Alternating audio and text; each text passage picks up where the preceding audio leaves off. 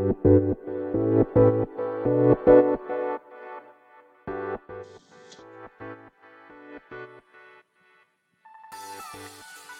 い、始まりました。本を読んでは独り言ラジオ。私、変な髪型をしたポンコツ薬剤師こと町田和俊でございます。はい、というわけでですね、今日も読んだんだか読んでいないんだか、積んだんだか積んでいないんだか、といった本たちの中からですね、一冊紹介して、ゆるーりとお届けしていきたいと思います。はい。では、本日紹介する本は、尊厳、その歴史と意味という本でございます。マイケル・ローゼンさんですね、著者が。あとは、えー、内尾太一さんと峰洋一さんの役、翻訳ですね。はい。という本でございます。こちら。えー、っと、2021年3月19日第1釣り発行となっております。発行しているのが岩波書店ですね。はい。岩波書店の岩波新書でございます。はい。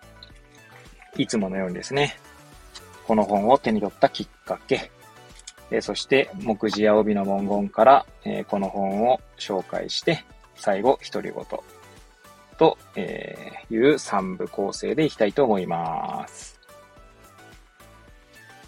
はい。えー、まあ、この本を手に取ったきっかけはですね、まあ、独り言のところと重複するかもしれないんですけれども、まあ、先日ですね、えー、薬局の患者さんとお話しする中でですね、まあ、ちょっと尊厳について考える場面があったんですね。はい。で、まあ、尊厳についての本を Amazon のですね、方でこう検索していて、まあ、こちらの本を見つけたと。まあ、他にもですね、尊厳に関する本っていうのは、まあ、ヒット、まあ、してきたんですけれども、まあ、新書ということでですね、まあ、お値段的にも、まあ、お求めやすいと。そして、まあ、えー、新書ってね、そんな分厚いのが、まあもちろんあるんですけど、比較的、まあ、分厚さで言ったらですね、まあ薄めになるので、まあ新書のこの本を、まあ、手に取ったというところですね。で、Amazon のですね、まあポイントが溜まっておりましたので、えそちらで Amazon から購入したっていう、新品で購入した感じでございます。はい。では、まず帯の文言ですね。まあ、サムネイルにも、えー、サムネイルの写真を見ていただければわかるかもしれませんが、ハーバード大学政治学科教授の政治理論の実践と表紙側にに書いてあります。で、えー、背表紙ですね。背表紙の方の帯の文言を、えー、ご紹介いたしますけれども、えー、日本語版への序文というところから、なんだ、一文、二文か。二文、今引用されている形ですので、そちらを読み上げたいと思います。この本は、尊厳が持つそれぞれの異なる意味の背後には、西洋の歴史的伝統に位置づけられる重要で強力な異なる源泉があることを示そうとした。それらの意味の源泉は互いに競い合っていたし、今でも競い合っている。はい。というふうに、まあ、書かれております。あとはですね、このカバーですね。カバーの内側、表紙を1枚、あの、表紙をめくったところにも、まあ、なんだ、この本の要約というか、紹介文が書かれているので、そちらもご紹介したいと思います。尊厳は人権言説の中心にある哲学的な難問だ。概念分析の導入として西洋古典の歴史に分け入り、カント哲学やカトリック思想などの規範的な考察の中に、実際に尊厳が問われた独仏、ドイツとフランスってことですね。多分、はい。の判決などの事実を招き入れる。なぜ捕虜を恥ずかしめてはいけないのか。確か恥ずかしめるでいいと思いますね。ちょっと漢字の読み方があれですが。はい。なぜ死者を敬うのか。尊厳と義務をめぐる現代の啓蒙書が示す道とははい、と書かれております。そしてこちらですね、マイケル・ローゼンさんの本で、まあ日本語訳なんですけれども、えー、本当に最初の方にですね、で、コピーライトがあって、2012年ですね。2012年の本なんだと思いますね。そして、日本語版が出た出たのが2021年ということでございます。はい。では、えー、目次ですね。目次の文言を紹介していきたいと思います。こちらですね、全部で、うんと、役者、翻訳者の後書き、あ、じゃ作品もあるか。作品が終わるのが、じゃないな。翻訳者の後書きが終わるのが227ページですね。はい。で、まあ、227ページの本が大きく分けると3章ですね。で構成されております。では、目次を淡々と読み上げさせていただきたいと思います。え目次、えー、日本語版への序文、そして序文ですね。序。えー、その後が、第1章、空っぽ頭の道徳家たちの合言葉。第1章は7つの見出しで構成されております。1、たわごと。2、聞けろとそれ以降。3、関東。4、優美と尊厳。5、尊厳と平等。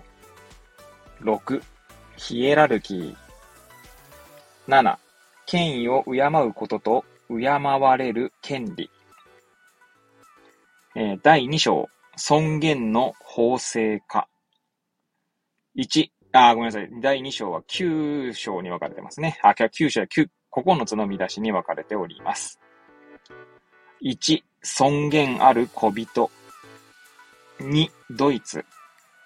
3、カント的な背景。人間性の定式。4、カトリック思想とドイツ連邦共和国基本法。5、ドイツ連邦共和国基本法を解釈する。6、ダシュナー事件と航空安全法。7、一貫した解釈はあるか。8、主義、主義。9、結論。はい。そして最後、第3章ですね。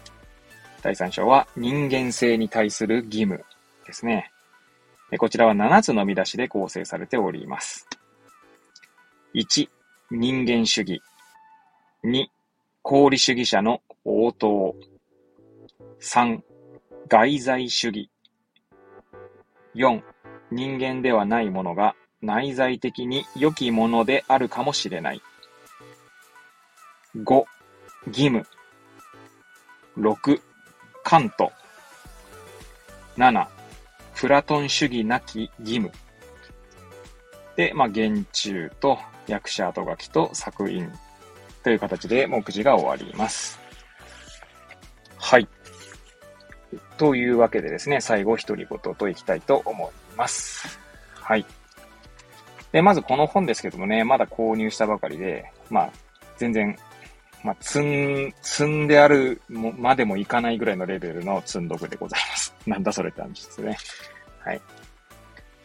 で、まあ、この本ですけれどもね、どうですか？皆さん、尊厳という言葉。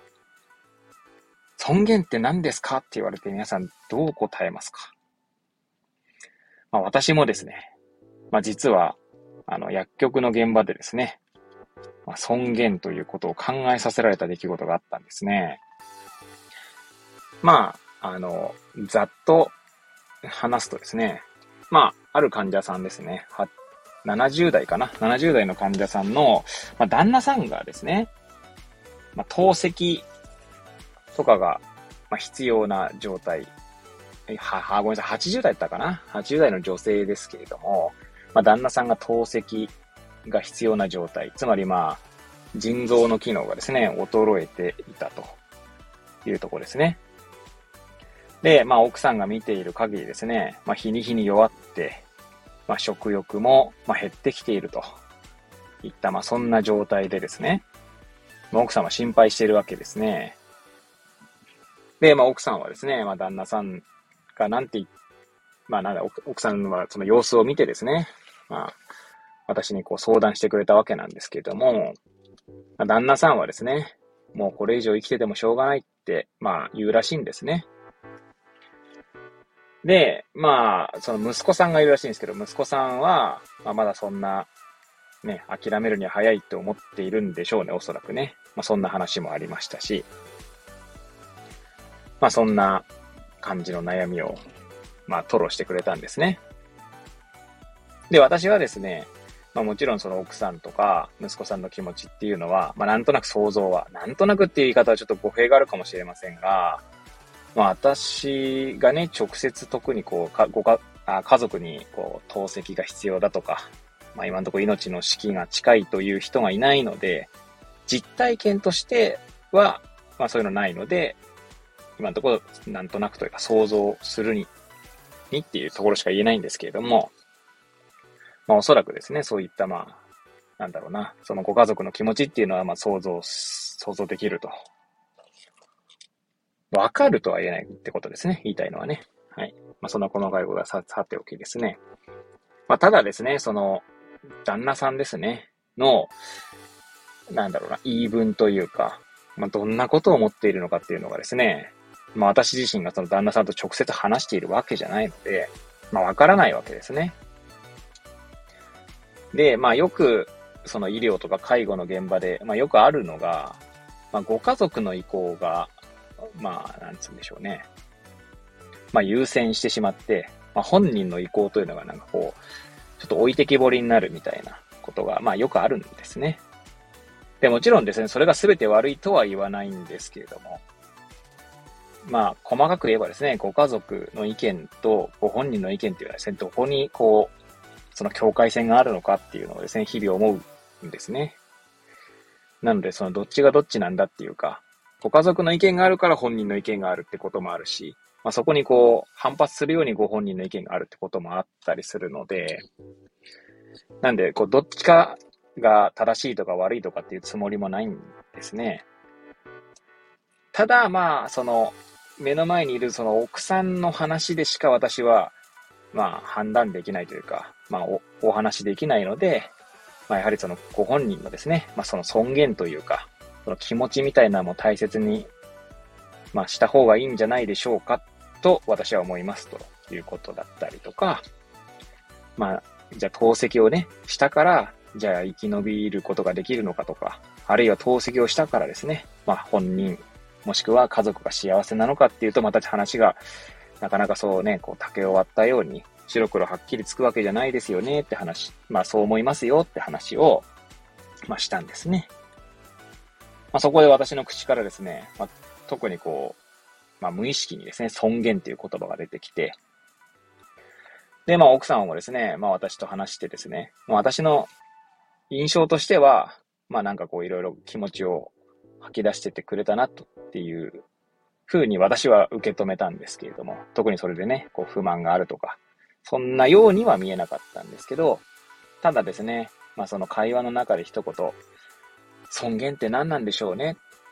って、その奥様が言ったんですね。